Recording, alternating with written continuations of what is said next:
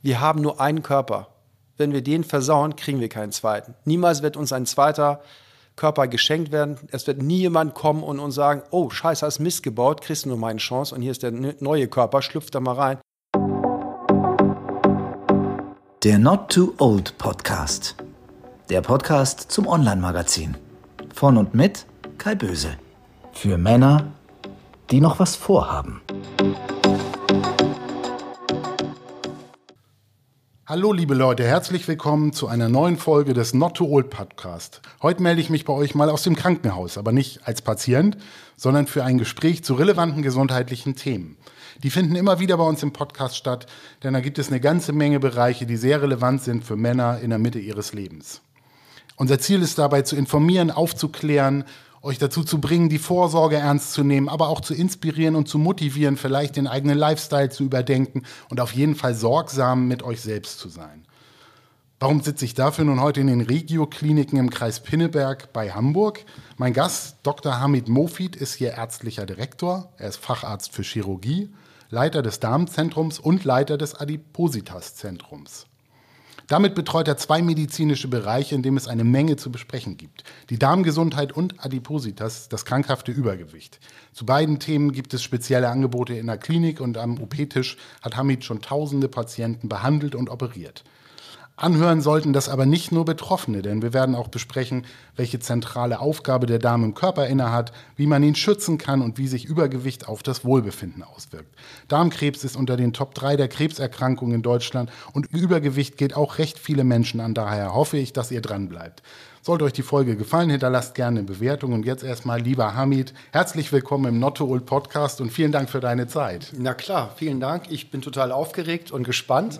Sowas habe ich noch nicht mitgemacht. Insofern freue ich mich wahnsinnig auf unser Gespräch gleich. Ja, bevor wir in das Thema einsteigen, wollen wir natürlich auch ein bisschen was über dich erfahren. Du bist Jahrgang 1970 und damit sagt man, du bist jetzt im besten Alter. Kannst du das bestätigen? Ich fühle mich topfit und äh, voller Tatendrang und mir geht es sehr, sehr gut, kann ich sagen von mir. Und ja, das stimmt. Also man hat ja eine Menge Lebenserfahrung schon jetzt gesammelt und dennoch ist man noch so, sag ich mal, vom Körperlichen noch so fit, dass man beides paaren kann und vereinen kann. Und insofern Momentan fühle ich mich sehr gut und ja, also für die Arbeit und auch fürs private Leben äh, ist, bin ich gut gewappnet gerade, ja. Sehr gut.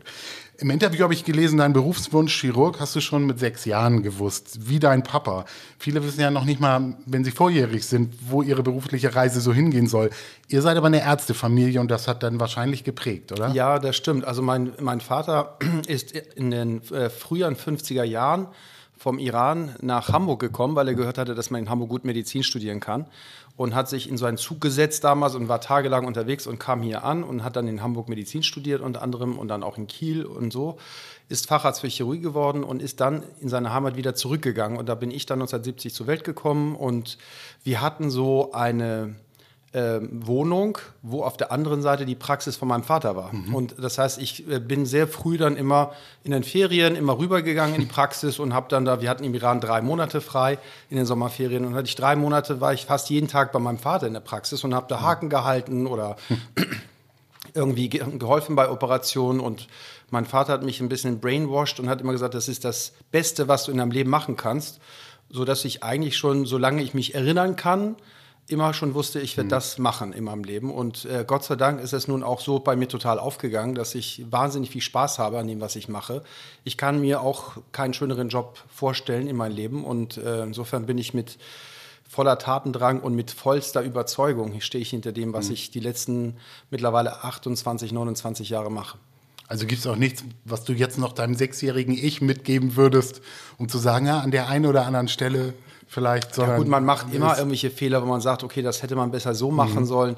Ähm, aber insgesamt hatte ich eine ganz tolle Ausbildungszeit gehabt in Hamburg und war in tollen Kliniken, hatte tolle Chefs und bin wirklich gut vorangekommen in meinem Leben. Und äh, insofern kann ich mich nicht beklagen. Ich habe äh, einen Job hier bei Rigo Kliniken, wo ich jetzt mittlerweile seit neun Jahren Chefarzt der Chirurgie bin und seit vier, fünf Jahren ärztlicher Direktor. Also besser kann es mich nicht treffen. Ich bin Hamburg-Fan und bin hier seit 40 Jahren mittlerweile in Hamburg mhm. und viele Leute müssen ja für seine Chefarztstelle dann umziehen und dann nach Süddeutschland oder in sein Dorf oder was auch immer. Und äh, ich wohne zehn Minuten schon immer, zehn Minuten entfernt vom Krankenhaus, wo ich dann Chef geworden bin.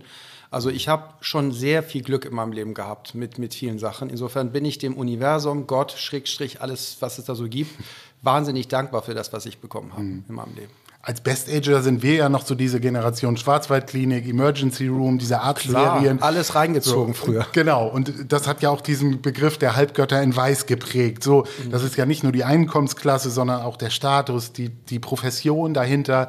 Als kurze Antwort, wie hat sich so der Arztberuf und der Krankenhausalltag seitdem verändert? Ah, das ist schon, die flachen Hierarchien sind da schon da jetzt. Ne? Mhm. Das ist mit früher kann man es nicht vergleichen. Als dann, äh, ich habe angefangen zu studieren 89, das heißt seit 1989 kenne ich persönlich mich aus im Krankenhaus. Mhm. Und äh, da muss ich sagen, äh, da war eine ganz andere Hierarchie. Also der Chefarzt oder die Oberärzte waren ganz weit oben und der Rest war Fußvolk und man hat kaum miteinander gesprochen oder es ging dann eher wirklich nur ums Zusammenscheißen und irgendwie das hast du falsch gemacht.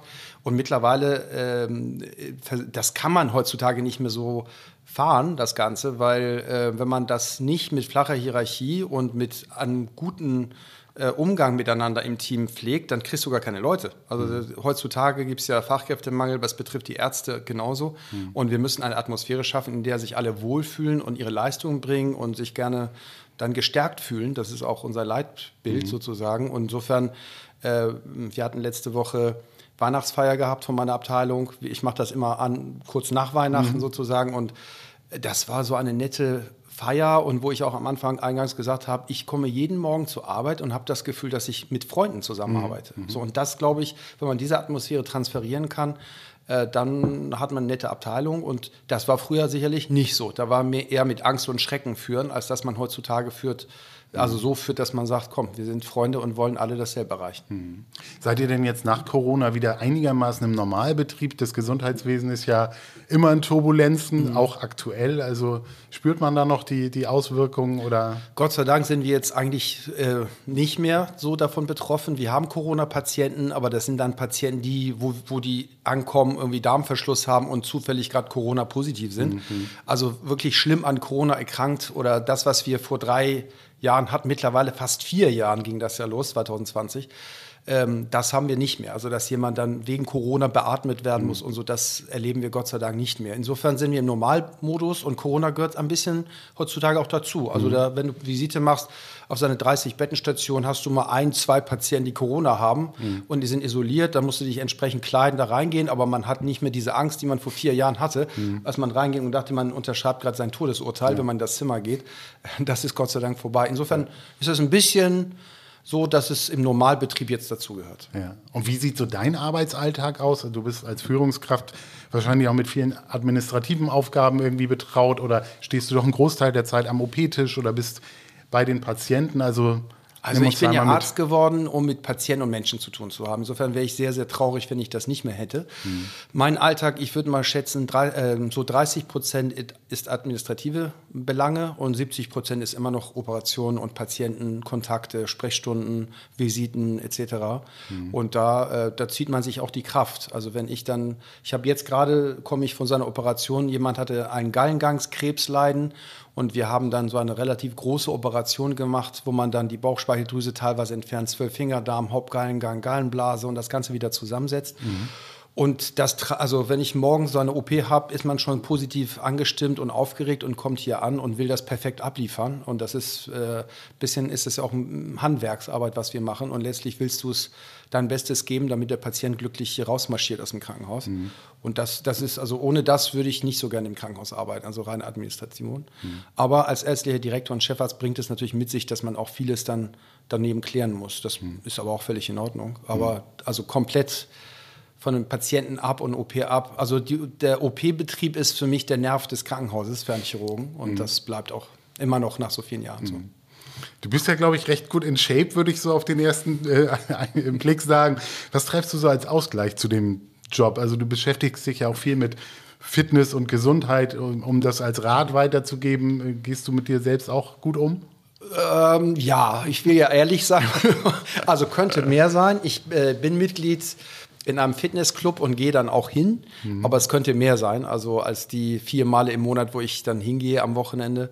äh, jeweils. Es könnte mehr sein, aber man ist doch abends echt müde und äh, oftmals kommt man nach Hause und ist dann froh, wenn man dann irgendwie äh, ja, die Füße hochlegen kann. Mhm. Ähm, aber mein, mein, mein Ausgleich ist absolut meine Familie. Also ich habe äh, eine ganz tolle Familie und da ziehe ich die ganze Kraft. Also da viel Zeit mit der Familie zu verbringen. Mit den, äh, wir haben zwei Söhne, meine Frau und ich, die sind 22 und 15. Und äh, letztlich die Zeit mit denen äh, zu verbringen, das ist äh, für mich das höchste der Gefühle und das gibt mir Kraft und Auftrieb für den Rest, was da jetzt kommt immer. Mhm. Und ähm, ja, der 22-Jährige ist nicht mehr bei uns zu Hause, der äh, studiert auch Medizin jetzt, mhm. und, aber in einer anderen Stadt. Und der 15-Jährige, ja, wie das immer so ist, dass die so langsam von einem nichts mehr wissen wollen in dem Alter. und langsam muss ich mich selber alleine beschäftigen. und da suche ich noch nach Hobbys. Du bist ja auch medizinisch in verschiedenen Disziplinen aktiv. Du leitest das Darmzentrum, du bist Chirurg und äh, bist auch für dieses Adipositas-Zentrum bei euch verantwortlich. Spielen da Männer mittleren Alters bei euch eine wichtige Rolle in, im Wartezimmer? Also wie, wie ist da so die Alters- und Geschlechterverteilung? Also es ist ja so, ich bin Chefarzt der Allgemein- und Viszeralchirurgie, das heißt Eingeweidechirurgie auf gut Deutsch, das heißt alles, was im Bauchraum ist. Unser Butter- und Brotgeschäft sind Leistenbrüche und das sind natürlich die Männer, die am häufigsten Leistenbrüche, auch im mittleren Alter, auch mhm. in unserem Alter haben wir dauernd Patienten, die kommen und sagen, ich habe eine Beule in der Leiste und das tut weh, das ist dann die Leistenhernie oder der Bruch und das versorgen wir mittlerweile ambulant, die Leute werden operiert und gehen wieder nach Hause, das ist Butter- und Brotgeschäft. Und nebenbei natürlich die häufigen Erkrankungen im Bauch, mit denen wir zusammen, äh, also zusammen zu tun haben mit den Patienten, sind äh, natürlich Gallenblasensteine und da sind die Frauen aber häufiger im Fokus. Bei Darmkrebs ist es so, dass es eigentlich mehr oder weniger 50-50 ist. Ähm, Übergewicht ist das so, dass Männer übergewichtiger sind als Frauen. Also man sagt, 60 bis 65 der Männer sind in unserem Alter übergewichtig. Das ist echt ein, das ist schon ein Fund im wahrsten Sinne des Wortes. Und äh, die Frauen sind die Hälfte äh, mhm. übergewichtig. Aber in unserem Adipositas-Zentrum sind es überwiegend die Frauen, die zu uns kommen. Also wir operieren viel häufiger Frauen und betreuen auch in unserem Adipositas-Zentrum mehr die Frauen. Ich glaube, die Männer nehmen das mehr so hin und sagen, ja, dann ist das so mhm. und sind vielleicht weniger eitel, wobei das mit Eitelkeit natürlich überhaupt nichts zu tun hatte. Wir reden hier von Patienten, die einen Body Mass Index haben über 40 bis hin zu 60 bis hin zu 70. Das sind natürlich Menschen, die haben, die haben ein Körpergewicht von 190 Kilogramm. Hm. Und da geht es ja nicht so um, das hat mit Eitelkeit dann nicht, nichts mehr zu tun. Das hat mit reinem Überleben was zu tun, hm. hm. weil natürlich diese Patienten mit so einem Übergewicht äh, so viel Risiken mit sich bringen für Erkrankungen und äh, ja, im Schnitt leben solche Patienten auch nach, je nach Studie bis zu 20 Jahre kürzer, mhm. wenn die es in der frühen Jugend schon haben. Insofern äh, wir Männer müssen uns selber wachrütteln und sagen, äh, also Übergewicht ist kein Kavaliersdelikt und sagen, ach ja, ich habe kein Sixpack, ich habe äh, äh, ich habe äh, ich habe kein Sixpack, ich habe äh, ein Fass sozusagen, ist ja der Witz, aber das ist eben nicht so witzig für, mhm. für die Gesundheit, ja. Da steigen wir später auch noch ein mhm. bei dem Thema. Ich will da auch gar nicht zu philosophisch werden, aber hast du so den Eindruck, Leute oder Menschen verlieren so ein bisschen die Verantwortung für ihre Gesundheit? Also eigentlich ist ja jeder dafür verantwortlich, dass er seinen Körper pflegt und sich gesund hält, um auch ein langes und beschwerdefreies Leben zu führen. Und viele gehen da eben sehr sorglos mit um, aus bequem. Also die Gründe kann man natürlich auch nicht immer vorwerfen, aber ähm, oft ist es ja auch eine Art Bequemlichkeit, Sorglosigkeit. Und dann erwarten sie von Medizinern, dass die dann das wieder gerade rücken. Äh, ist das auch manchmal Hast du da Zeit drüber nachzudenken oder? Doch, natürlich denkt man drüber nach, aber Adipositas ist eben eine Krankheit und es ist auch mittlerweile von der WHO, also Weltgesundheitsorganisation, anerkannt als Krankheit. Die Leute, die sich selber im Griff haben und sich gesund ernähren und Sport machen, die sind nicht dick und das sind auch die Leute natürlich, die auf sich aufpassen. Aber das sind nicht alle Menschen und mhm. wir können nicht von allen Menschen erwarten, dass sie so sind. Mhm. Die Menschen sind unterschiedlich und es gibt welche, die dann eben doch bequemer sind, die dann eben äh, ja, vielleicht auch psychische Probleme haben, unsicher sind und irgendwo Trennung hinter sich haben und ich weiß nicht was. Es gibt so viele unterschiedliche Menschen und natürlich ist die Umgebung und die Industrie, die hinter dem Ganzen auch steckt teilweise, mit den versteckten Zuckern, mit den versteckten Kalorien und alles, was mhm. man auf den Markt bringt und als Gutes dafür Werbung macht, auch im Fernsehen bis heute noch. Mhm. Und das ist das Allerschlimmste, was du zu dir nehmen kannst. Fruchtsäfte und ich weiß nicht was. Mhm. Ähm, das wird von der Industrie auch echt, es ist schwer teilweise, wenn du in seinen Supermarkt reingehst und nur Gesundes bei dir reintust in deinen Einkaufswagen, ist es schon schwer. Mhm. Und insofern muss man Verständnis dafür haben, dass auch ein Teil der Bevölkerung eben ein Problem damit hat. Wir haben die Vorurteile bei uns abgelegt. Also es mhm. ist nicht so, dass ich die Menschen irgendwie anders beurteile, die übergewichtig sind und sage, warum, ist doch selber schuld, was mhm. soll ich denn jetzt machen? Sondern nein, die haben ein Problem. Und dieses Problem wird die auch ein Leben lang begleiten. Mhm. Und wir müssen sie führen und dafür sorgen, dass es denen besser geht. Mhm. Insofern äh, volles Verständnis dafür, dass es eben Menschen gibt, bei denen es anders läuft, als bei denen, die Leichtathletik den ganzen Tag machen oder mhm. joggen gehen jeden Tag oder so. Mhm. sind nicht alle Leute und man kann es auch nicht von allen per se verlangen. Wenn wir jetzt mit dem Darm mal, mal einsteigen, befasst du dich wahrscheinlich ja immer erst dann mit dem Darm, wenn es irgendwie Beschwerden oder Komplikationen gibt. Wenn man jetzt so einen Schritt zurückgeht, dann ist der Darm ja eigentlich neben Herz und, und Hirn, hat er eine zentrale Rolle im menschlichen Körper. Viele befassen sich wahrscheinlich nicht damit, weil man ihn nicht sehen kann, weil er selten auch so richtig wehtut äh, mhm. so und deshalb läuft er so mit. Also wie würdest du sagen als Spezialist, ähm, welche Funktion oder welche Rolle spielt der Darm für, für den Körper? Also ja, der Darm ist wie so viele andere Organe lebensnotwendig. Ohne Darm geht es gar nicht, da würden wir sterben. So. Also das, was wir essen, läuft ja durch den Rachen runter in die Speiseröhre. Von der Speiseröhre läuft es in den Magen rein. Und im Magen wird dieser Speisebrei, was unten ankommt, zusammengeknietet und mit Magensaft versehen, damit es noch ein bisschen zerkleinert wird. Und es geht portionsweise von da an in den Dünndarm rein. Der Dünndarm ist ungefähr, muss man sich vorstellen, vier Meter lang, ist von Mensch zu Mensch unterschiedlich. Und das, was im Dünndarm passiert, ist, dass mit den Säften der Bauchspeicheldrüse, die dazukommen, und die Gallenflüssigkeit, die von der Leber dazukommt, wird das, was wir zu uns genommen haben, total zerhackt, praktisch auf Molekularebene, so ganz klein sozusagen. Mhm. Und dann wird es durch die Schleimhaut des Dünndarms ins Blut aufgenommen. So, das heißt, alles, was wir essen, Vitamine, Spurenelemente, Kalorien, Proteine, Kohlenhydrate und so weiter, werden als kleinste Baustoffe, Bauteile sozusagen zerhackt und aufgenommen, sodass wir überhaupt existieren können, weil sonst würden wir keine Kalorien mhm. aufnehmen können. Also heißt, ohne Dünndarm kein Leben. Punkt. Mhm.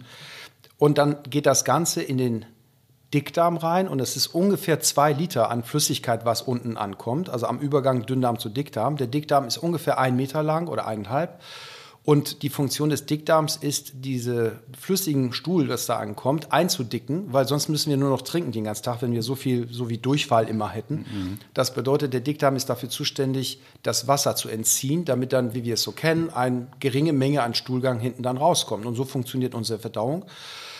Und im Übrigen zur Verdauung helfen auch 18 Billionen Mikrobiome, die wir in uns tragen. Im Dickdarm haben wir 18 Billionen, also mehr als Milliarden noch. Äh, nochmal drei Nullen dazu zu Milliarden, mhm. äh, sagt man ungefähr 18 Billionen Mikrobiome, die bei uns existieren und bei uns leben. Die sehen wir nicht, aber die sind im Dickdarm drin und die sorgen auch dafür, dass was, was ankommt, dann noch zersetzt wird und dann eben so auch entsprechend verarbeitet werden kann. Mhm, mh.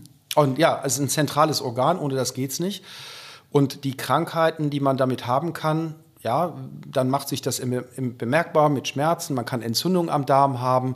Man kann, wenn man Verwachsung hatte oder Voroperationen, einen Darmverschluss bekommen. Und natürlich häufig, das hattest du schon angesprochen, man kann im Dickdarm überwiegend, im Dickdarm, auch dann Darmkrebs bekommen, was dann die über Mann und Frau gelegt die zweithäufigste Krebserkrankung in Deutschland ist. Also man hat bis zu 60.000 Darmkrebspatienten pro Jahr, die neu entstehen.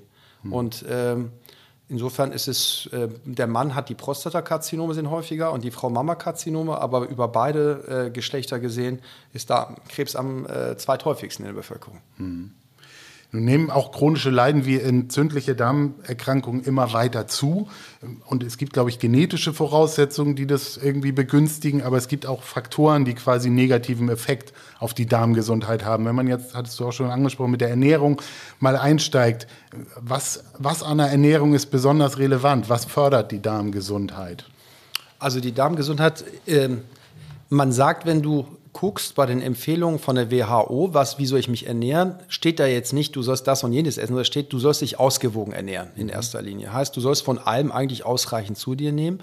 Wir wissen von bestimmten Nahrungsbestandteilen, dass die eben nicht so gesund sind und andere sind gesünder. Also zum Beispiel, wenn man primäre Nahrungsbestandteile zu sich nimmt, ist es besser als zusätzlich oder wenn man wenn die mit Zusatz äh, versehen sind, also mhm. sprich Fertigprodukte, wie eben sehr bequem zu haben sind und so weiter. Das ist immer diese ganzen Zusatzstoffe sind eben ungesund für uns Menschen. Weil wir sind, äh, guck mal, Kai, wie sind wir denn gemacht? Wir, wir kommen aus den Höhlen, wir haben Beeren gesammelt, wir haben mal ab und zu so eine Antilope oder sowas erschossen und gegessen. Da kommen wir her. Und das ist nicht lange her, wo wir so waren. Und unsere Körper sind im Grunde genommen vom Genetischen her immer noch da, wo wir vor 5000 Jahren waren. Ist nicht viel anders. Und wir äh, sind dafür gemacht. Wir sind dafür gemacht, dass wir uns so ernähren und nicht dafür, dass wir uns so eine Fertigpizza in, den Ofen stecken und dann uns ausschließlich davon praktisch ernähren. Das ist nicht gut. Also wir wissen eben, ähm, zu viel Zucker ist schlecht, weil das eben zu Übergewicht führen kann und auch dafür, dazu führen kann, dass man äh, Diabetiker werden kann zum Beispiel. Man weiß, dass äh, rotes Fleisch in größeren Maßen eben Darmkrebs fördernd ist, aber auch zu Entzündungen am Dickdarm führen kann, zu Divertikulitis führen kann. Ähm, so, und man, jeder sollte einfach für sich selber gucken, dass er wirklich sein Essen selber am besten zubereitet für sich selber und weiß, was da reingekommen ist. Mhm. Äh, und ja, und je mehr man natürlich diese, äh, sag ich mal, von Obst und Gemüse und Eiweiße zu sich nimmt, gesunde Eiweiße, ähm, ja, das ist das, was man, was wir tun können. Also sprich am besten, man ernährt sich so wie der Höhlenmensch und dann haben wir es alles richtig gemacht. Ja, viele stellen ja auch ihre Ernährung um, ernähren sich vegetarisch oder vegan oder mhm. praktizieren Intervallfasten. Hat das auch Einfluss? Also ich glaube, Fasten gibt dem Darm sogar die Chance, sich irgendwie zu regenerieren. Ist das also gut? Kann man den Darm damit so ein bisschen trainieren oder ähm, also, äh, also von Fasten, das ist, äh, also es gibt ja Menschen, die fasten, ja auch längere Zeit und fühlen sich damit gut. Und das ist auch völlig in Ordnung. Das können wir Menschen ab. Also auch das gab es ja in der Höhlenzeit, dass wir lange Zeit mal nichts zu essen gehabt haben. Gibt es mhm. auch. Also da passiert nichts. Mhm. Aber dass der Darm sich deswegen regeneriert und so, das ist ein bisschen weit hergeholt. Also es ist auch nie nachgewiesen, dass es wirklich dir gut tut, wenn du fastest. Also mhm. das weiß ich nicht. Mhm. Und dann hast du Intervallfasten angesprochen, also dieses Thema, dass man immer Diäten macht und fastet. Das ist alles total blödsinnig. Das bringt gar nichts. Es gibt keine Studie, die gezeigt hat, dass irgendeine Diät oder sowas langfristig was bringt ausschließlich eine langfristige Änderung der Lebensgewohnheiten ist erfolgsversprechend. Alles andere bringt nichts. Also diese ganzen in, in Zeitschriften, Darmzeitschriften, die am 1. Januar erscheinen und man soll Kohle, Suppe, Diät und ich weiß nicht was machen, alles nur Seitenfüller. Äh, es bringt nichts, weil die Leute nehmen natürlich mal zwei, drei Kilo ab und dann nimmt man es wieder zu. Ähm, so, da, also da, das bringt nichts, aber sich sehr bewusst mit seiner Ernährung auseinanderzusetzen. Und wenn man sich entscheidet, vegetarisch oder vegan sich zu ernähren, völlig in Ordnung. Also Hauptsache, man stopft nicht in sich was rein, was da so steht, sondern man macht sich klar, was esse ich da eigentlich? Weil das ist ja, das ist ja, als ob du mit deinem Auto tanken gehst und dann guckst du auch, was du da tankst. Und du wirst ja auch nicht irgendein äh, Fass mit dunkler Flüssigkeit, was du da findest, da in deinen Tank, in deinen Porsche reintun und sagen, das ist doch wunderbar. Du fährst zu einer guten Tankstelle und willst das mhm. gute Zeug haben. Und leider wird es zu oft dann hier bei uns dann missachtet. Und mhm. das nimmt der Körper dir mit den Jahren übel. Mal kannst du alles machen mit dem Körper. Wir sind echt widerstandsfähige Viecher. Aber ähm, aber wenn man es zu lange macht, dann äh, machen sich dann die Probleme bemerkbar, aber sicher. Also so sicher wie das Amen in der Kirche mhm. kommen auch die Probleme, die man mhm. haben wird.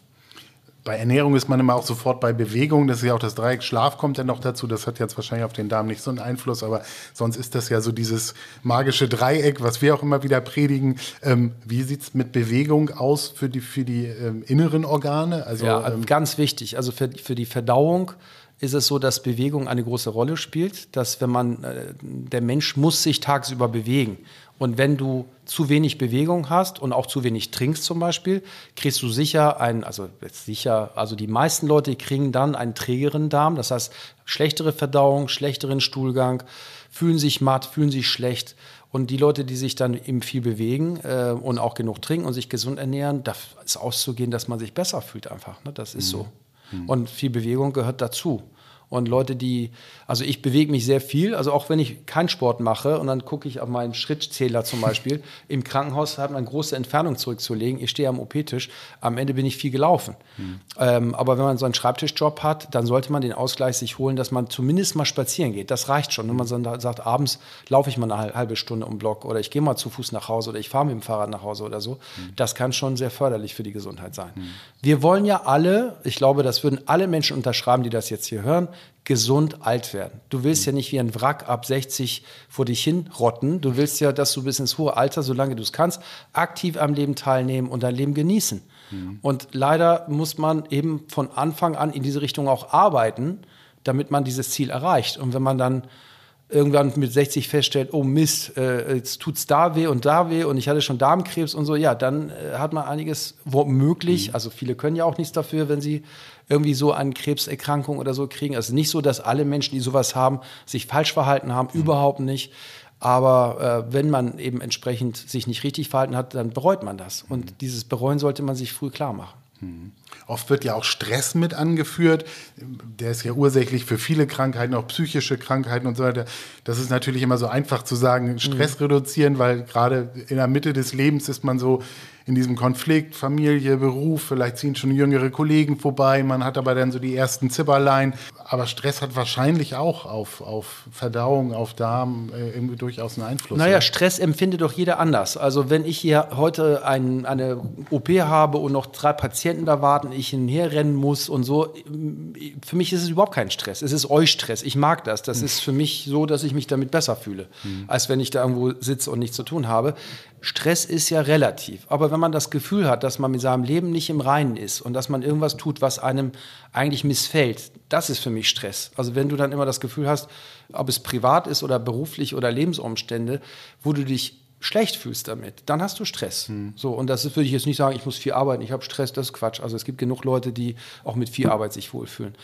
So, und diese schlechten Einflüsse oder diese negativen Einflüsse auf dich, nennst Stress, ist natürlich, macht es dich krank insgesamt, in erster Linie im Kopf, in der Psyche, aber auch natürlich kann es auch Organe auch womöglich irgendwelche Einflüsse haben und dich äh, krank machen. Insofern auch da ist es nicht immer einfach, die Lebensumstände zu ändern. Das weiß ich. Mhm. Äh, dafür ist alles ja auch sehr komplex. Aber auch da muss man natürlich wirklich gucken, dass man sein Leben so regelt, dass man möglichst sich wohlfühlt mit dem, was, was man tut, ob es privat ist oder bei der Arbeit ist. Das ist wie so ein wie nach Hause kommen. Ne? Ist, du kommst nach Hause, wenn du dich wohlfühlst, ziehst du dann Pyjama an, Rollkragenpulli, setzt dich hin und dann fühlst du dich wohl. Und so, wenn man sich einrichten kann im Leben, das so immer so zu haben, mhm. dann hast du auch keinen Stress. Aber da sollte man drauf zu arbeiten. Ja.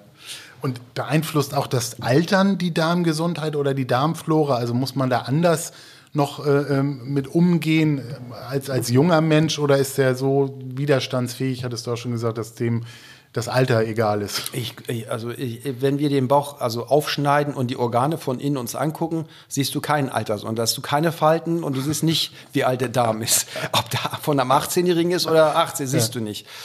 Nein, ähm, grundsätzlich, ich glaube, alles, was für die jüngeren Menschen gilt, gilt auch für die Alten und andersrum. Also diese gesunde Ernährung zieht sich wie ein roter Faden eigentlich in jedem mhm. Lebensalter. Ähm, natürlich wird es so, dass die Leistungsfähigkeit des Körpers beginnt bei den Augen, wo man merkt, oh, jetzt brauche ich eine Lesebrille. Mhm. Und es geht immer so weiter. Natürlich, der körperliche Verfall fällt, fängt irgendwo an, aber der Darm funktioniert bis ins hohe Alter eigentlich prima, wenn du ihn gut gepflegt hast und so. Da ist eigentlich nichts, was man so sagt, jetzt musst du da so, was natürlich im Laufe der Jahre kommt, ist natürlich äh, die Wahrscheinlichkeit an bösartige Erkrankungen dann auch mal zu leiden. Also Alterspeak ist so 65, da geht das so los mit Darmkrebs. Vorher sind es eher, haben wir natürlich, ich habe auch schon mal 25-jährige Frauen oder auch Männer gehabt, die Darmkrebs gehabt haben, aber die haben genetische Mutationen und eine Prädisposition von der Familie bekommen. Ähm, aber ja, natürlich, je älter man wird, desto mehr ist es auch so, dass man betroffen sein kann, dass man tatsächlich auch Darmentzündung oder Darmkrebs bekommt. Insofern mhm. Thema Krebsvorsorge, da kommen wir sicherlich mhm. auch nochmal drauf zu sprechen, äh, dass man auf sich aufpasst und guckt, was kann ich denn machen in meinem Leben, damit mir das nicht passiert, dass ich einen künstlichen Darausgang habe. Mhm. Und ähm, da, das ist wichtig. Da müssen, müssen wir uns, auch Männer im besten Alter, aber auch im fortgeschrittenen Alter oder auch jünger, immer uns Gedanken machen, was kann ich tun, damit ich gesund alt werde. Hm.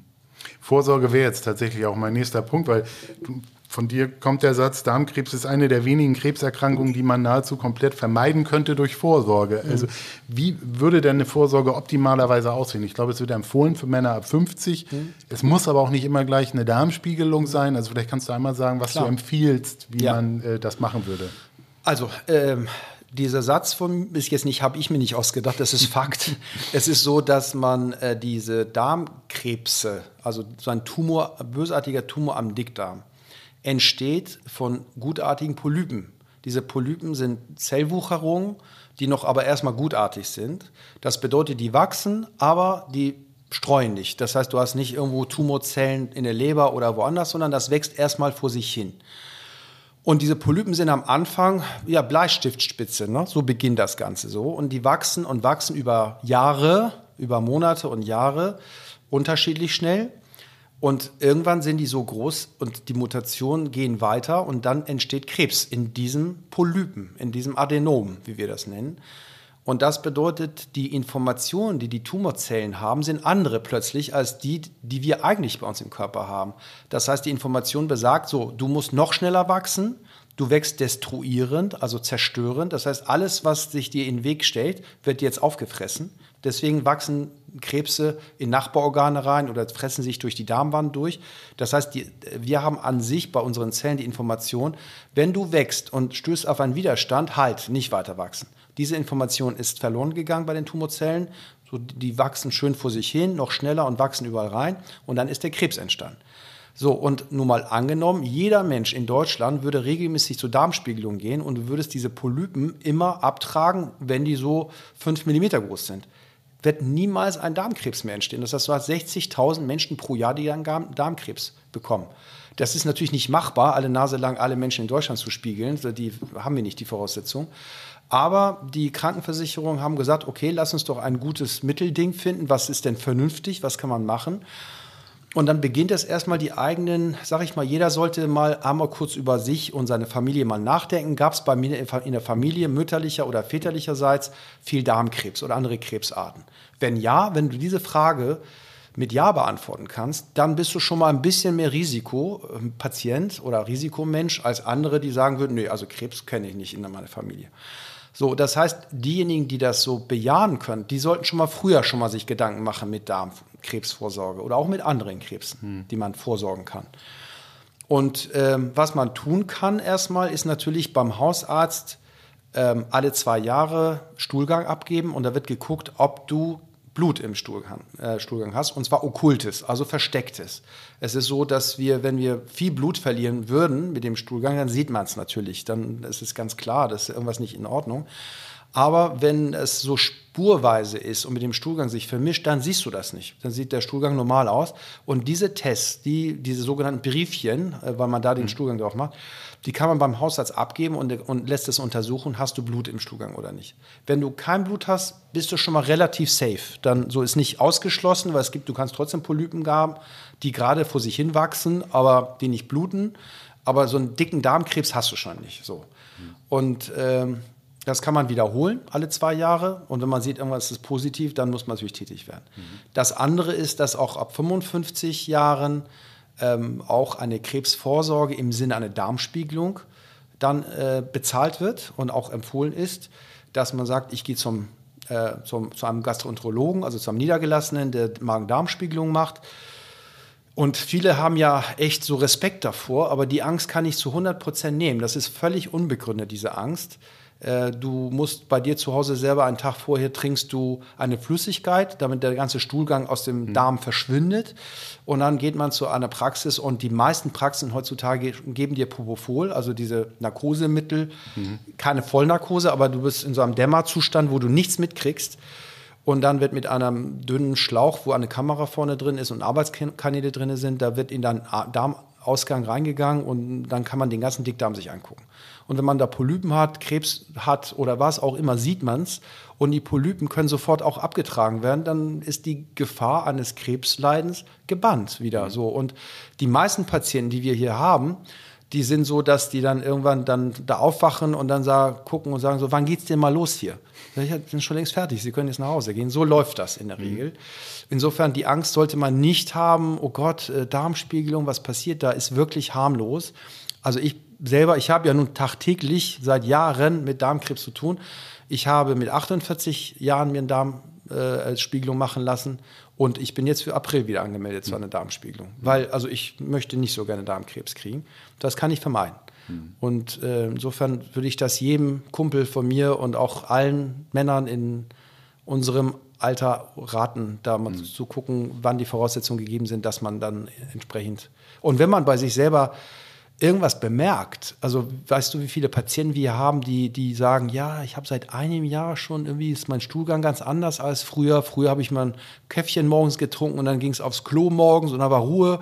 Ja, und seit Monaten, nee, es kommt immer kleckerweise und dann tut es auch mal weh, dann habe ich Blähungen und so. Und die machen nichts. Und dann kommen sie mit einem riesen Krebs und wo wir sagen können, also okay, das wird schon schwierig, dir dein Leben jetzt zu retten, ne? weil das dann natürlich der Tumor irgendwann streut. Du hast dann Lebermetastasen, Lungenmetastasen und so weiter.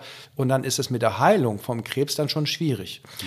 Darmkrebs lässt sich an sich gut behandeln. Also wenn du rechtzeitig das bemerkst, auch jetzt, jetzt jenseits von den Polypen, aber wenn du Darmkrebs hast, ähm, ist es immer noch so, dass es zu den besseren, in Tüdelchen gesetzt, Krebsarten mhm. gehört. Ähm, man sagt ja, wie gesagt, 60.000 Menschen kriegen Darmkrebs in Deutschland, 20.000 pro Jahr sterben an Darmkrebs. Heißt im Umkehrschluss, dass 40.000 geheilt sind durch die Operation, die wir machen. Und um eine Heilung zu erzielen, muss operiert werden und der Darmkrebs radikal, radikal entfernt werden. Und, äh, und dann sind, wie gesagt, 40.000 Leute pro Jahr auch geheilt. Also mhm. es ist nicht so, dass jeder dann, das ist kein Todesurteil. Wenn es fortgeschritten ist und du dann Metastasen hast, also Tochtergeschwülste, der Tumor entsendet hat, dann wird schon kritischer, ob du das überleben kannst oder nicht. Mhm. Insofern äh, ja, jeder sollte eben äh, bei Beschwerden sich wirklich dann rechtzeitig trauen, zum Hausarzt zu gehen, Darmkrebs äh, in Anspruch zu nehmen. Es gibt ja noch andere äh, Vorsorgen, die wir betreiben können bei Männern. Wir sprechen ja auch hauptsächlich mhm. im Podcast über Männer. Prostata, na, dass man mhm. wirklich zur Krebsvorsorge geht, dass die Urologen aber die Prostata abtasten auch da bin ich. Ich gehe mit gutem Beispiel voran. Seit Jahren bei einem Urologen, wo er dann immer guckt. Man kann den Tumormarker im Verlauf, also PSA-Wert immer angucken und sagen, steigt er oder steigt er nicht, damit man rechtzeitig merkt, wenn ich kann es mhm. nicht verhindern, dass ich das bekomme. Ich kann es nicht. Mhm. Prostata kannst du nicht. Bei Darmkrebs kannst du noch sagen, ich ernähre mich gesund ein Leben mhm. lang und so. Mhm. Aber bei Prostata ist Pech, wenn du es kriegst. Mhm. Soweit wie wir es heute wissen. Und aber da, zumindest kann ich dafür sorgen, dass ich das rechtzeitig merke. Und dann kann man auch heutzutage ist kein Problem, jemanden zu heilen, der da mit einem Frühstadium ankommt. Mhm. Und bei den Frauen ist es natürlich, das soll jetzt auch nicht unerwähnt bleiben, gibt es natürlich auch Krebsvorsorge wegen Brustkrebs. Mhm. Das ist ja die häufigste Krebserkrankung bei den Frauen. Ähm, und, äh, äh, und auch entsprechend ähm, Darmkrebs natürlich auch und auch die gynäkologischen Organe. So, mhm. da, und das andere, was auch sehr häufig ist, ist Lungenkrebs natürlich, wo neun von zehn Menschen, die Lungenkrebs kriegen, sind Raucher. Also auch da muss man natürlich sagen, wenn man viel geraucht hat in seinem Leben, auch da zu überlegen, wenn man Symptome hat, äh, da gibt es keine spezielle Vorsorge bei Darm, äh, bei, wegen Lungenkrebs, aber dass man zumindest mal, wenn man so plötzlich anfängt, immer zu husten oder Blut irgendwie äh, einen Spucker hatte oder so, dass man nicht sagt, ach, das, was von selbst kommt, geht von selbst. Das ist alles leider echt äh, fatal. Das kann mhm. fatal enden. Ja, ich hatte auch überlegt, warum Leute, was Menschen von der Vorsorge abhält. Ne? Ob das gerade jetzt bei der Darmspiegelung diese Sorge vor diesem Abführen ist oder ob es der Eingriff selbst ist oder ob es eben doch mhm. Bequemlichkeit ist oder zu wenig Wissen über das, was mir passieren würde, wenn ich erkranke. Ne? Das ist ja also auch ein Stück weit der Mix aus allem wahrscheinlich. Absolut. So also, richtig. Also es beginnt mit der Aufklärung, dass man sagt, äh, irgendwie, das gibt es erstmal. Punkt. Also viele wissen es ja nicht. Also mhm. wenn du auf der Straße jetzt eine Umfrage machst, wirst du viele Leute treffen, die es gar nicht wissen dass es so eine Krebsvorsorge gibt und dass es wichtig ist und dass man Krebs verhindern kann. Deswegen sage ich das immer wieder staccatoartig, dass ich sage, Leute, Darmkrebs kann verhindert werden. Mhm. Ähm, und natürlich, dieses Abführen ist nicht angenehm. Also das, da muss man sich auch nichts vormachen. Das ist jetzt nicht das, Be das Beste in meinem Leben, wenn man so dieses Zeug trinkt und aufs, äh, immer äh, aufs Klo rennt. Aber mein Gott, äh, einen künstlichen Darmausgang zu haben oder dran zu sterben, äh, ist noch weniger lustig. Also insofern mhm. muss man es in Kauf nehmen und wir dürfen nicht aufhören, in der Bevölkerung darüber zu sprechen. Und du weißt, es gibt die Burda Stiftung, weil ähm, jemand in der Burda-Familie an Darmkrebs gestorben ist und die Familie dann gesagt hat, wir widmen unserem Geld und wir machen diese Stiftung und da in der Aufklärung und die sind sehr aktiv, aber auch nicht nur die, auch viele andere, wo man sagt, wir müssen darüber sprechen. Es beginnt mit der Aufklärung. Mhm. Du hattest jetzt ähm, Darmkrebs schon gesagt, als heilbare Krebs, du hast auch mit Bauchspeicheldrüsenkrebs zu tun und mit Speiseröhrenkrebs, da ist die, eine sehr düstere Prognose. Leider. Ja, ist so, ja. Ähm, Setzt du da auch auf medizinischen Fortschritt? Es gibt ja Krebsforschung nun schon seit es Krebs gibt und noch nicht so richtig einen Durchbruch. Und wird seit Corona da auch wieder in die Richtung weiter geforscht. So. Mhm. Also ähm, gehst du davon aus, dass man irgendwann vielleicht Medikamente entwickeln kann? Oder? Also Ich glaube sicher. Also wenn wir 100 Jahre in Zukunft blicken, wird es wahrscheinlich dann das Problem nicht mehr wahrscheinlich, denke ich mir jetzt mal, wenn man in die Zukunft guckt.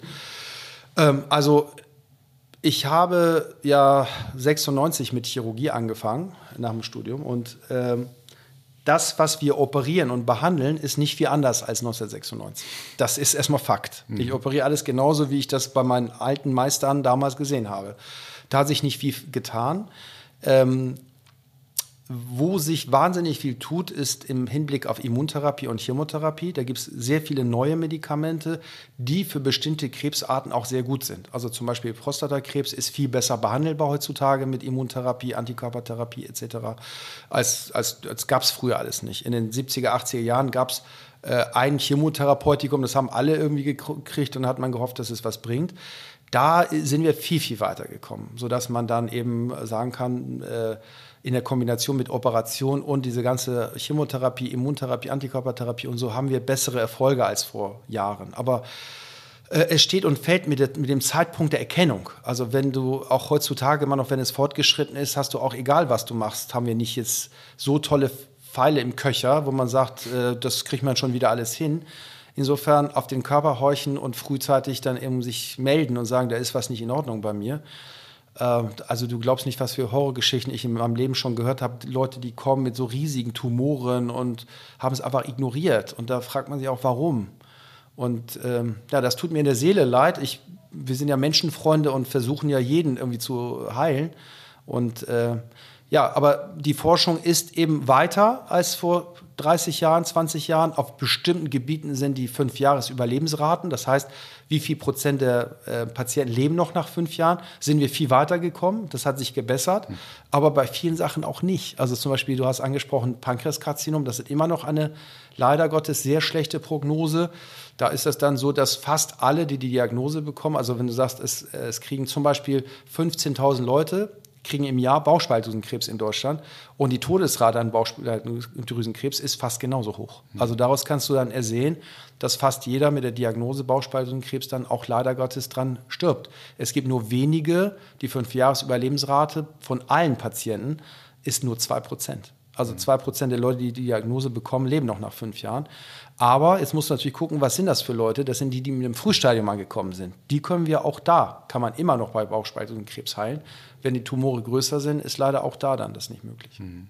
Wenn ihr jetzt bei Patienten so eine Krebsdiagnose stellt, dann müsst ihr ja wahrscheinlich auch irgendwie psychologisch betreuen. Also habt ihr da ein Setup ja. aus, aus Spezialisten, Haben um dann wir. die Leute auch aufzufangen? Total. Also wir sind ja ein zertifiziertes Darmzentrum. Das bedeutet, äh, wir haben seit 13 Jahren mittlerweile alle Voraussetzungen erfüllt, die die Deutsche Krebsgesellschaft fordert, was du haben musst, sowas wie ein Zertifikat oder TÜV-Siegel, wenn du so willst. Mhm. Ähm, die verlangen, dass du gute Ergebnisse liefern musst, du musst ein Netzwerk, Kooperationsnetzwerk haben, du musst, es geht bis dahin so detailliert, dass die Patienten, die mit Darmkrebs zu uns kommen, ausschließlich in Zweibettzimmer untergebracht werden dürfen oder Einzelbetten und nicht ein Mehrbettzimmer oder die Toilette muss im Zimmer sein und so. All diese Vorgaben erfüllen wir seit 13 Jahren. Und eine der Vorgaben ist auch, du musst Psychoonkologen beschäftigt haben. Das heißt, wir haben Psychologen, die sich spezialisiert haben auf Onkopsychologie, also Krebstherapie. Und die äh, bieten wir immer äh, den Patienten an, dass wir sagen, sie haben diese Diagnose jetzt, wir haben sie operiert. Wir können ihnen anbieten, dass die Psychoonkologen zu ihnen kommen und mit ihnen Gespräche führen und bei Bedarf dann eine Therapie dann irgendwie bahnen für anschließend. Wir haben Seelsorger hier bei uns im Krankenhaus, die zu, zu den Patienten hingehen und sich viel Zeit nehmen, mit denen sprechen. Und wir versuchen auch unser Bestes, die Patienten zu trösten und mit denen irgendwie einen guten Weg zu finden, wenn wir jemanden haben, der Krebs hat.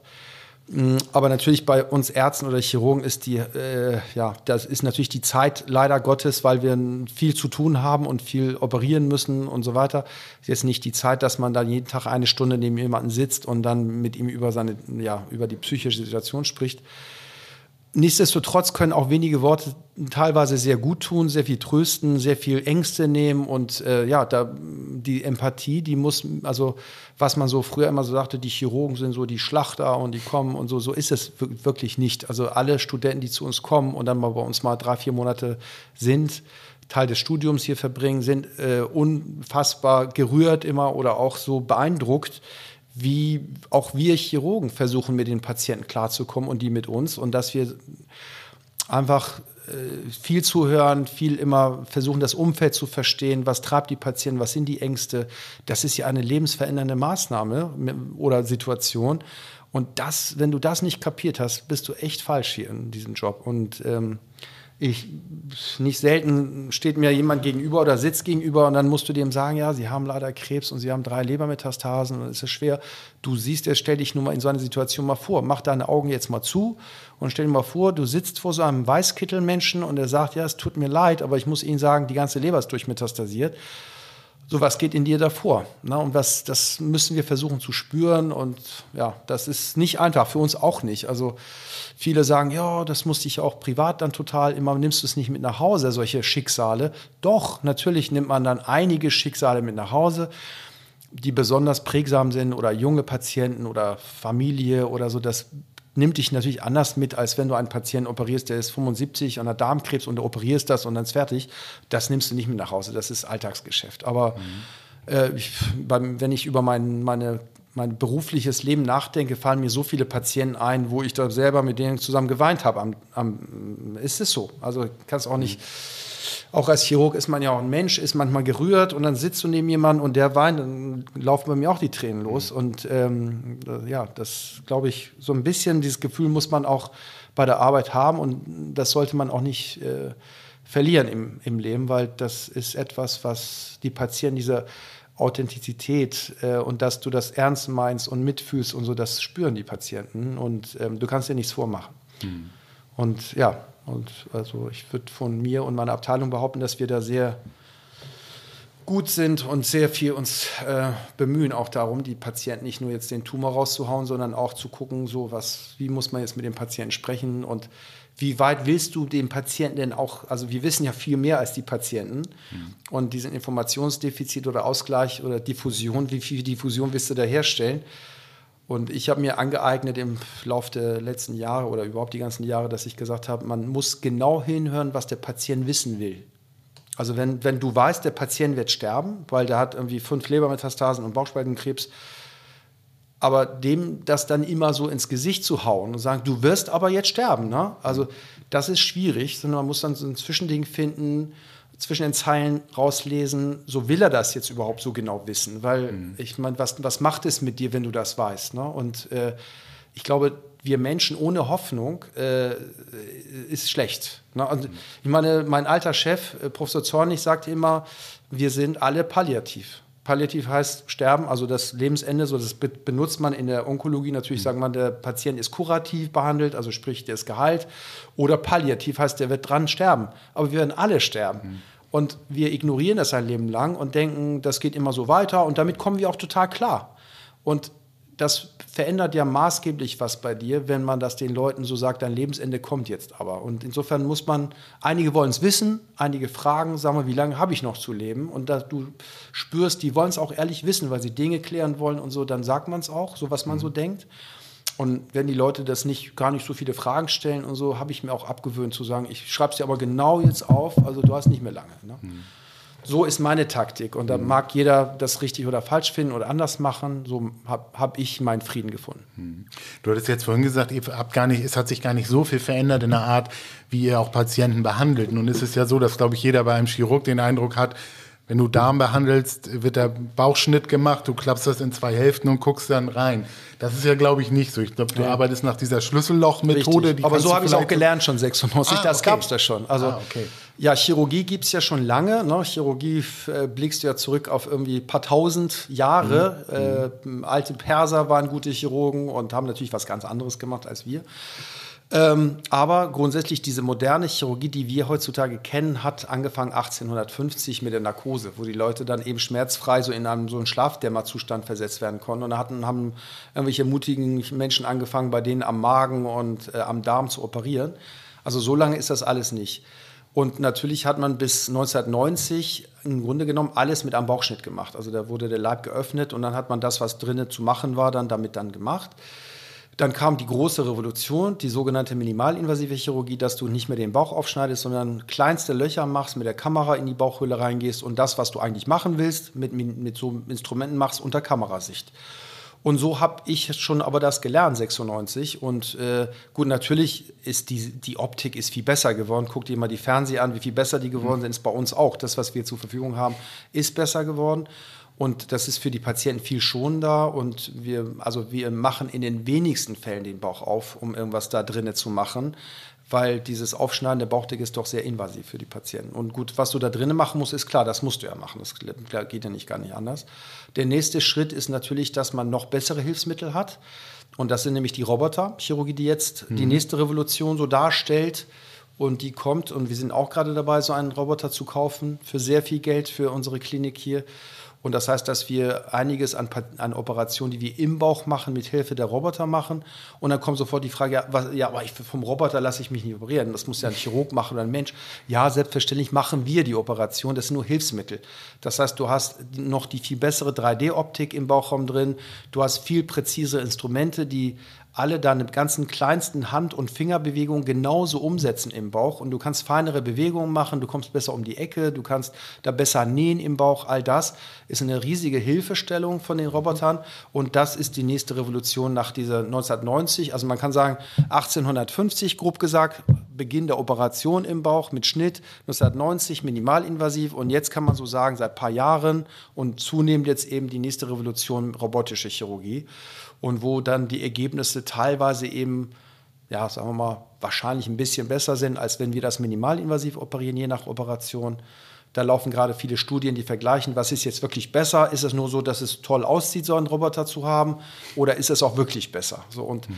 die Studien, die laufen gerade und die ersten Ergebnisse sind da. Also ja, also ich glaube, man kommt nicht mehr drum herum, bei dieser Revolution mitzumachen und zu gucken für sich selber, was ist da gut und was nicht. Aber Fakt ist, das machen weiterhin die Chirurgen, die sind im OP-Saal und wir machen die Operation und das Gerät setzt es besser um, was wir da machen, als was wir bis jetzt gehabt haben. Hm. Das heißt aber, du lernst auch nicht aus, sondern setzt dich auch mit neuen Methoden, ich finde neuen das Geräten total spannend. Ja, es ist, ich freue mich so sehr, dass wir jetzt diesen Roboter jetzt kaufen, weil ich habe immer gedacht, Mensch, ich bin jetzt 53, werde jetzt 54 und ich mache, die, hatte ich ja gesagt, die OPs immer noch genauso, wie ich das mhm. am Anfang meiner Karriere gelernt habe. Und die anderen sind mit künstlicher Intelligenz und IT und hast du nicht gesehen, so viel weiter. Und ich mache immer noch dasselbe.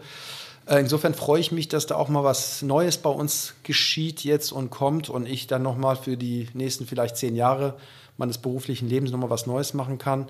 Und ich habe mit vielen Kollegen auch darüber mich ausgetauscht und die das schon machen jetzt seit ein paar Jahren, ein, zwei Jahren, und sagen, das ist eine neue Dimension letztlich mhm. auch der Sicht, der Strukturen und Dinge, die du im Bauch siehst.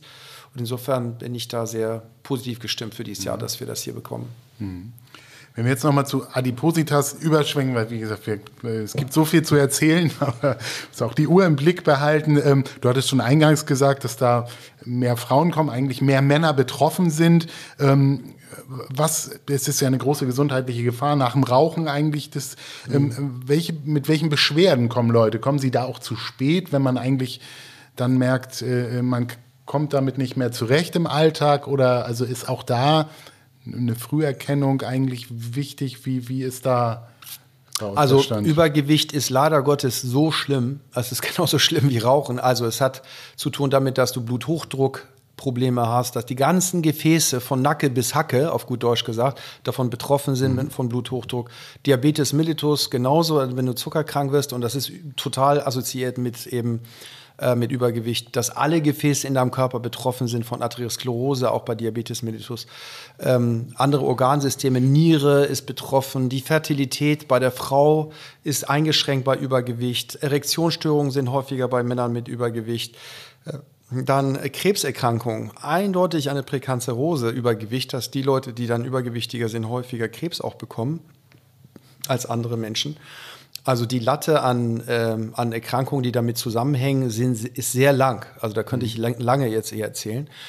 Und das Beste ist natürlich, wenn man dann realisiert, ja, ich bin sehr über, also wir reden jetzt nicht, ich habe ein paar Fündchen zu viel, ne? davon mhm. reden wir jetzt nicht, ähm, sondern wenn man stark übergewichtig ist, sollte man frühzeitig auch das erkennen, dass man da was ändern muss. Und wenn man es nicht schafft, also erstmal ist es natürlich viel besser, ohne Operation seinen Leben, Lifestyle so umzustellen, dass man dann eben wieder normalgewichtig wird oder von seinem Gewicht runterkommt.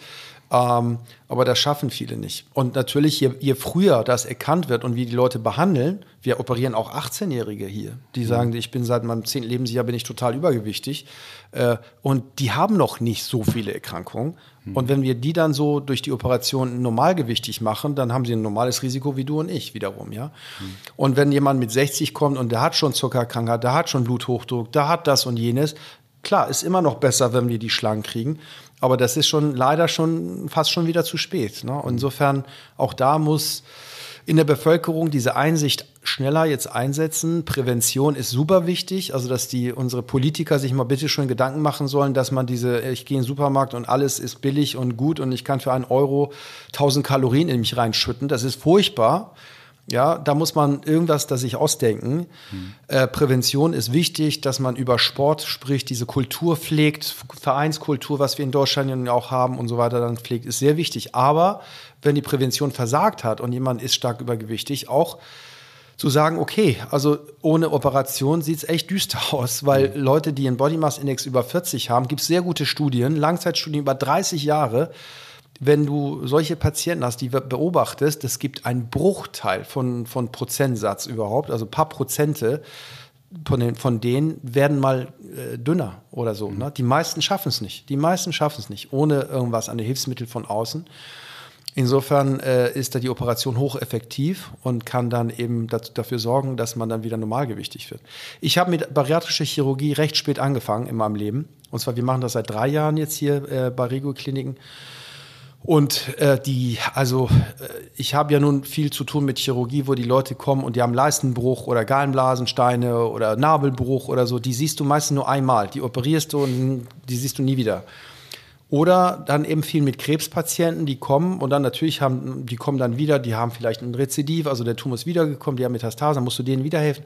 Aber das ist ja auch alles traurig oder dann eben steht in einem anderen Zusammenhang irgendwo. Ich habe vor drei Jahren mit bariatrischer Chirurgie hier angefangen und es befriedigt mich so sehr, das könnt ihr euch gar nicht vorstellen, wie sehr Dankbarkeit uns da entgegenkommt und was man da für Veränderungen sieht. Das ist unfassbar. Wir haben Leute, die kommen mit 150 Kilo, können kaum hier überhaupt in den Raum reinkommen. Wir sind kurzatmig, äh, fühlen sich unwohl, sind stigmatisiert, sind einfach wirklich psychischen Wrack, weil ich meine, die werden nur angeguckt auf der Straße, wenn die irgendwo vorbeigehen. Und dann äh, ist es je nach Vorgabe, wie, wie, also es gibt Vorgaben, wenn denn je nachdem, wie schwergewichtig die sind, ob man so sechs Monate die vorbehandelt sozusagen, also eine sogenannte multimodale Therapie macht, also dass du die Patienten müssen vorweisen, dass sie Sport gemacht haben regelmäßig, dass sie Ernährungstherapie gemacht haben, dass sie psychologische Betreuung in Anspruch genommen haben und abgeklärt sind, dass es dann doch nicht mal die Drüsen sind, wie ja viele sagen, das sind bei mir die Drüsen. Und wenn nach sechs Monaten kein Erfolg da ist unter kontrollierten Bedingungen, dann sind die freigegeben für eine Operation auch von den Krankenversicherungen. Das heißt, die Kassen zahlen dann auch die OP. Mhm. Wir fragen auch nicht die Kassen, sondern wir machen die Operation dann schon und die Kassen zahlen dann. Ähm, und bei starkem Übergewicht, wenn der Body Mass Index über 50 ist, besteht eine primäre Indikation, weil da ist so viel Hopfen und Malz verloren, da nützt die mit, die können gar keinen Sport machen, solche Leute. Das heißt, die kannst du dann sofort operieren. So, und das heißt, die kommen zu unseren Sprechstunden, die total ausgebucht und so sind. Und man beredet das mit denen, guckt, welche Methode ist für die die beste. Es gibt verschiedene Möglichkeiten, wie man operativ da tätig sein kann. Und dann sucht man maßgeschneidert das Richtige für die Patienten aus und führt das aus. Und wir binden die Leute dann an. Die kommen nach einem Monat, nach drei Monaten, nach sechs Monaten, nach einem Jahr zu uns. Und wir sehen die immer in unsere Sprechstunde. Und da, also das ist so geil. Die Leute kommen rein, die erkennst du nicht wieder. Die kommen rein und haben ein ganz anderes Bewusstsein. Die Frauen haben plötzlich enge Klamotten an und vorher haben sie so Zelte getragen und äh, waren total unsicher. Die schminken sich und kommen und sagen, es ist ein ganz neues Lebensgefühl. Ich habe so viele Briefe und Zuschriften und äh, das sieht man jetzt im Postcard nicht, Postcard nicht, aber ich habe so viele auch Gemälde von Frauen geschenkt bekommen, wo die sich selber malen im schlanken Zustand und schreiben Leben 2.0 und Danke hat ein neues Leben für uns angefangen. Das befriedigt einem so sehr als Therapeut. Mhm. Und das, wie gesagt, mit auf anderen Gebieten natürlich, wenn man Bauchspeicheldrüsenkrebs schön operiert und du hast es geil abgeliefert, findest du es auch toll. Aber ähm, diese langfristige Anbindung an, von Patienten, wo du dann immer wieder kommst und du siehst, wie sehr du dir Leben langfristig geändert hast, das ist schon enorm. Das treibt einem echt. Du hattest jetzt schon mehrfach den Body Mass Index angesprochen. Ich hatte jetzt in Vorbereitung das mal für mich nachgeguckt und ich bin 1,83, 52 Jahre alt und müsste nach Body Mass Index Idealgewicht oder Normalgewicht 62 bis 84 Kilo wiegen. Ich bin bei gut 100 Kilo, bin aber sportlich, ernähre mich gesund, bin vegetarisch, mache Intervallfasten tatsächlich auch. Also habe keine Probleme und halte mich für, für ganz fit und, und sorgsam mit mir selbst, bin aber nach BMI schon Adipositas 1, gerade so an der, an der Schwelle. Mhm. Das würde mir ja ein Signal geben, wow, da ist schon irgendwie Handlungsbedarf. Nun sagst du, mhm. ihr seid so bei Größen 40, 50, mhm. 60, wo es dann wirklich auch eine Krankheit ist. Richtig. Also, ähm, aber sind nicht Leute wie ich dann schon der Anfang des Problems? Nein, also, nein, Oder? also Body Mass Index ist einfach nur ein Hinweis. Es ist jetzt nicht in Stein gemeißelt, hast du über 25, bist du dick, um mhm. Gottes Willen. Also da, da gibt es noch genauere Kriterien, die man aber mühsam messen muss. Fettanteil, viszerales Fettanteil, das kann man alles messen und die sind viel aussagekräftiger in Bezug auf Risiken. Also mhm. man guckt, wie viel Fett hast du am Eingeweide, das ist sehr wichtig für die Männer in Bezug auf Herzinfarktrisiko etc. Body Mass Index, aber du brauchst ja etwas, was einfach ist, was jeder mhm. erstmal so für sich grob mal sagen kann, wo stehe ich denn ungefähr? So, und meistens haut es auch hin mit dem Body Mass Index für alle Zuhörerinnen und Zuhörer. Äh, Body Mass Index, da muss man sagen, Körpergröße in Meter mal Körpergröße in Meter nehmen. Also zum Beispiel, ich bin 1,83 mal 1,83 Meter, da kommt ja eine Zahl raus und das Körpergewicht geteilt durch diese Zeit, Zahl. Mhm. Das ist dein Body Mass Index. Und wenn du zwischen 20 und 25 landest mit dieser Zahl, ist total im grünen Bereich. Das ist normal, sagt man. Zwischen 25 und 30 ist es leicht übergewichtig. Aber ich, hab, ich verrate meinen Body Mass Index jetzt nicht. Aber es ist auch über 25 wie bei dir. Aber es ist so, dass es nur ein Hinweis ist. Ich bin auch relativ breit und muskulös gebaut. Mhm. Und, ähm, und, und ich bin auch Body Mass Index 28 oder sowas. Aber ich glaube, ich bin jetzt nicht so doll übergewichtig. Mhm. So. Das ist nur ein Hinweis. Und, ähm, und wie, irgendwas brauchst du ja Einfaches, um erstmal so ein, diese Einschätzung zu holen. Aber wie gesagt, wir reden hier von Patienten, die bei einer Körpergröße von, die Frauen, die häufig zu uns kommen, die sind 1,63 Meter und wiegen 125 Kilo. Also da sind ganz andere Dimensionen als. Was macht ihr dann? Also welche Art ist es immer? Ich glaube, Magenband kann man machen, Ballon, glaube ich, mhm. einsetzen, Schlauchmagen, mhm. also verkleinern. Da, also ihr seid immer dann am Magen und, und äh, greift ja. da ein. Ja, klar. Also ähm, du hast zwei Dinge angesprochen, die wir nicht machen. Also Magenband, das war früher mal. Also da, die Ergebnisse waren aber schlecht. Also, mhm. Also dass man so eine Art Gürtel um den Eingang zum Magen mhm. rein rumgelegt hast. Also kann sich ja jeder bildlich vorstellen. Du ziehst um den Magen so einen Gürtel und ziehst das ganz eng, die Schnalle, und dann geht nichts mehr durch. Aber das ist ganz beschwerlich für die Patienten. Da kannst du nicht mehr richtig essen, du hast dauernd Erbrechen und nimmst womöglich auch gar nicht genug ab, weil die Leute dann anfangen, sich natürlich von flüssiger Nahrung zu ernähren und dann geht es dann doch durch. Also das wird, nutzt man eigentlich praktisch nicht mehr heutzutage. Magenballon, du steckst so einen Luftballon, sag ich mal auf gut Deutsch gesagt, in den Magen und füllst das mit einem halben Liter Kochsalz oder Wasser auf und dann ist natürlich weniger Platz im Magen für andere Dinge. Mhm. Aber diese ähm, Magenballons sind meistens für sechs Monate oder ein Jahr zugelassen. Da musst du die wieder rausnehmen, mhm. weil die dann durch Druck auf die Magenwand auch Löcher da machen können mhm. oder Geschwüre produzieren können. Und dann ist das Gewicht nach drei Monaten da, wo du es vorher hattest. Mhm. Weil wenn du dann genauso weiterlebst wie vorher, ist klar. Also insofern, das machen wir nicht, sondern wir machen im Grunde genommen maßgeschneidert, je nach Wunsch des Patienten, aber auch natürlich so, was die Vorgaben so sind. Ähm, ob man Sodbrennen hat, ob man zuckerkrank ist und so. Da muss man alles, alle Parameter mal zusammen aufschreiben und gucken, was ist die beste Methode dann für dich. Und also was wir machen, ist, dass wir an erster Stelle Schlauchmagen kannst du machen. Das ist die am häufigsten durchgeführte Operation weltweit. Mhm. Das heißt, du hast ja, der Magen ist wie so ein Sack. Und das, was wir machen, ist, dass du so eine Schiene, eine kleine Kurvatur des Magens hast, also an der, an der einen Seite des Magens und den restlichen Magen machst du entlang dieser Schiene, die im Magen ist, komplett weg. Das heißt, der Magen ist kein Sack mehr, sondern ist so wie so ein Schlauch, wie so ein Gartenschlauch. So. Und genauso dünn wie ein Gartenschlauch. Mhm. So, da kannst du nicht mehr viel essen. Pommdöner passt da nicht mehr rein. so schon mal. Kannst nur noch so ein bisschen Pommdöner essen. Das heißt, die Menge ist weniger, was du zu dir nehmen kannst, langfristig. Und es ist auch so, dass im Magen ein äh, Hungerhormon produziert wird, das heißt Grelin. Und da nimmst du den Magen hauptsächlich ja auch weg oder vieles davon weg und dann hast du dieses Hormon nicht mehr. Das heißt, die Leute, die diese OP hatten, haben auch nicht so viel Hunger. Also es ist mhm. nicht so, dass man sich quält und immer, ich habe aber Hunger, kann aber nicht essen. So ist es nicht. Die Leute haben einfach auch weniger Hungergefühl, die essen weniger mhm. und passt auch weniger rein. Das ist die häufigste Operation die weltweit gemacht wird. Dann gibt es zwei Bypass-Methoden, wo du einen kleinen Vormagen bildest. Das heißt, den Magensack, der restliche, also bei der Schlauchmagen wird der restliche Magen weggenommen aus dem Bauch und wenn du so willst, entfernt komplett. Bei den Bypass-Methoden ist es so, dass du einen kleinen Vormagen produzierst, äh, wo auch wenig reinpasst und du ziehst den Dünndarm. Ich hatte ja vorhin gesagt, wir haben vier Meter Dünndarm hm. und du ziehst zum Beispiel den Dünndarm nach ungefähr zwei Meter hoch und schließt das dann an diesen Vormagen an. Das heißt, du isst, bist aber auch schnell womöglich satt, weil da so ein Vormagen, da passt auch wenig rein. Und dann geht das von da aus in den Dünndarm rein. Und du hast aber nicht mehr vier Meter Zeit, die Kalorien mhm. zu dir zu nehmen, sondern ab da hast du nur noch zwei Meter. Das mhm. heißt, du hast die Resorptionsstrecke, die du zur Verfügung hast, halbiert. Da gibt es aber auch vieles, was wir noch gar nicht hundertprozentig wissen, warum das funktioniert. Also es gibt so viele Hormone, die immer mehr die Forschung entdeckt, was im Magen-Darm-Trakt vom Dünndarm selber produziert wird, von Bauchspaltdrüse und so weiter und so fort. Da kommen wir immer weiter mit der Forschung. Aber der, die gesamte Ernährung und Verdauung wird dadurch umgestellt. Und es ist eben so, dass du dann massiv abnimmst und bis hin zu normalgewichtig werden kannst, wenn man so eine Bypass-Operation gemacht hat. Mhm. So, was zu beachten ist natürlich, dass die Patienten dann aber auch weniger Sachen mit, dem, mit der Nahrung aufnehmen, die du brauchst, also Vitamine, Spurenelemente mhm. etc. Das heißt, wir sagen immer den Patienten, sie müssen lebenslang äh, diese Nahrungsergänzungsmittel zu sich nehmen. Also gibt es von der Industrie hergestellt Kapseln, wo du eine Kapsel am Tag nimmst und da ist alles drin, was du brauchst, zum mhm. Beispiel. Mhm. Und das äh, ja. Hm. Und natürlich ist das ein Rieseneingriff in den Verdauungstrakt. Also mit einem gesunden Menschen soll ich es ja um Gottes Willen nicht machen. Äh, aber es gibt natürlich, wenn jemand einen Body Mass Index von 50 hat, ist alles andere besser, als einen Body Mass Index von 50 zu behalten in seinem Leben. Auch wenn man mit ein bisschen Verdauungsstörung hier und da und mit irgendwelchen Blähungen und hast du nicht gesehen zu tun hat, ist immer noch besser, als was man vorher hatte. Mhm. Wir hatten ja beim Thema Darmkrebs auch das Thema Prävention und Vorsorge.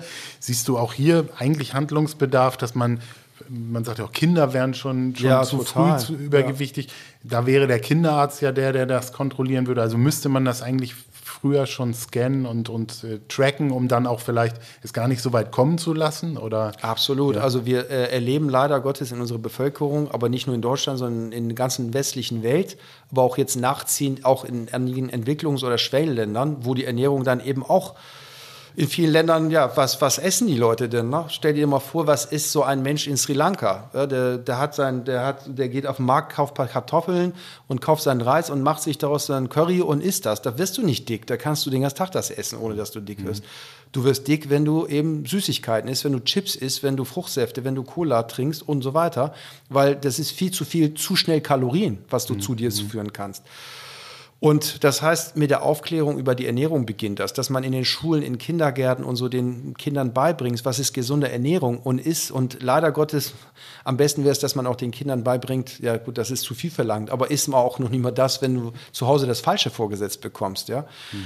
Ähm, und diese Prävention, ja, es geht nur über Bildung, über Bildung und darüber sprechen, Themen machen, aber auch Industrie kontrollieren, ne, dass die nicht zu sehr irgendwie diese Nutri-Score und dass man eben so auf den Lebensmitteln sofort sieht, was gut und was für dich schlecht. Das muss so plakativ drauf sein, dass du sofort weißt, das ist jetzt schlecht. Hm. Gut, wir wollen, wir leben in einer, äh, sagen wir mal, in einer Gesellschaft. Jeder soll seine Freiheiten behalten. Jeder soll äh, so tun und lassen, bis zu einem gewissen Maße, was, was man für sich selber für gut heißt.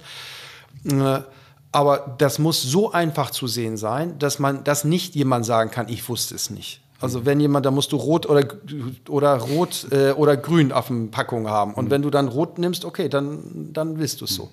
Aber da muss man sowohl von der, von der Politik, von der Industrie, die müssen auch akzeptieren, die Gesellschaft kann so nicht weitermachen, weil dieses Übergewichtsproblem, was die westliche Welt überrollt im wahrsten Sinne des Wortes, man 1950 gab es kaum übergewichtige Menschen. Ne? Und jetzt schau dich mal um, geh mal in so eine Innenstadt mal spazieren und schau dich einfach mal um, wer da so rumläuft.